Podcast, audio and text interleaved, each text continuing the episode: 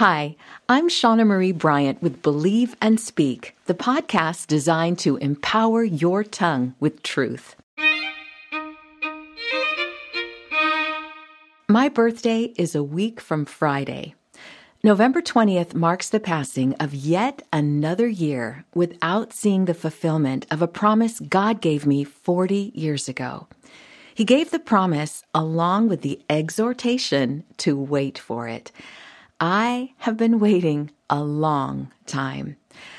I reminded God recently how long it's been, and He reminded me of the scripture passage that I've come across every time I've questioned Him about whether I heard Him correctly or I lamented about the delay. I'm going to spend the next two weeks on that passage. So if you're waiting for the fulfillment of a promise and the wait has made you weary, you'll appreciate the truth that we will believe and speak this week and next. Our text today is from Isaiah 40, 25 to 28, and I'll be reading from the NIV. To whom will you compare me? Or who is my equal? says the Holy One. Lift up your eyes and look to the heavens. Who created all these? He who brings out the starry host one by one and calls forth each of them by name. Because of his great power and mighty strength, not one of them is missing. Why do you complain, Jacob? Why do you say, Israel, my way is hidden from the Lord? My cause is disregarded by my God? Do you not know? Have you not heard? The Lord is the everlasting God, the creator of the ends of the earth. He will not grow tired or weary, and his understanding no one can fathom. Here's this week's declaration. My God does not ignore me. I don't know about you, but I need to be reminded of that. My God does not ignore me. Will you say it with me? My God does not ignore me. I can picture exactly where I was 40 years ago when I heard the still small voice of God make me a promise. I was 100% convinced that I had heard from God and that He would do what He said He would do. Over the years, I've waffled between conviction and doubt. Lately, doubt has the upper hand. I cried out to God last week to remind Him it had been 40 years. 40 years is a long time to keep believing for a promise. But God gently pointed out that at least I hadn't spent those 40 years wandering around in the desert like Joshua and Caleb, right? He also pointed out that Caleb was 85 years old when he finally saw God's promise fulfilled. Now, I may be having a birthday soon, but I'm nowhere near that old.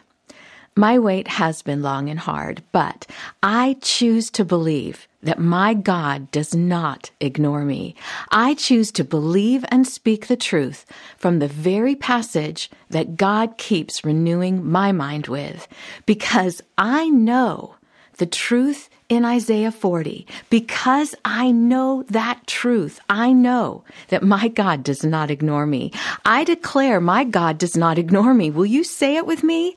My God does not ignore me. He knows the waiting makes us tired and weary, friend. But nothing, nothing will ever make our God tired or weary. He is the everlasting God. Let's pray.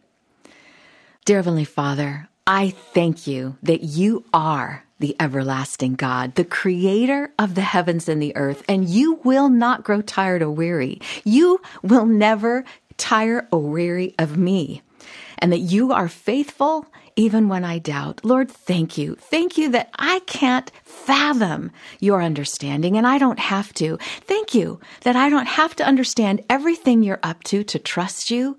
Thank you that I don't have to understand your ways in order to follow you. God, forgive me when I complain. Forgive me when I think that my way is hidden from you and, and that my cause is disregarded by you. It is not.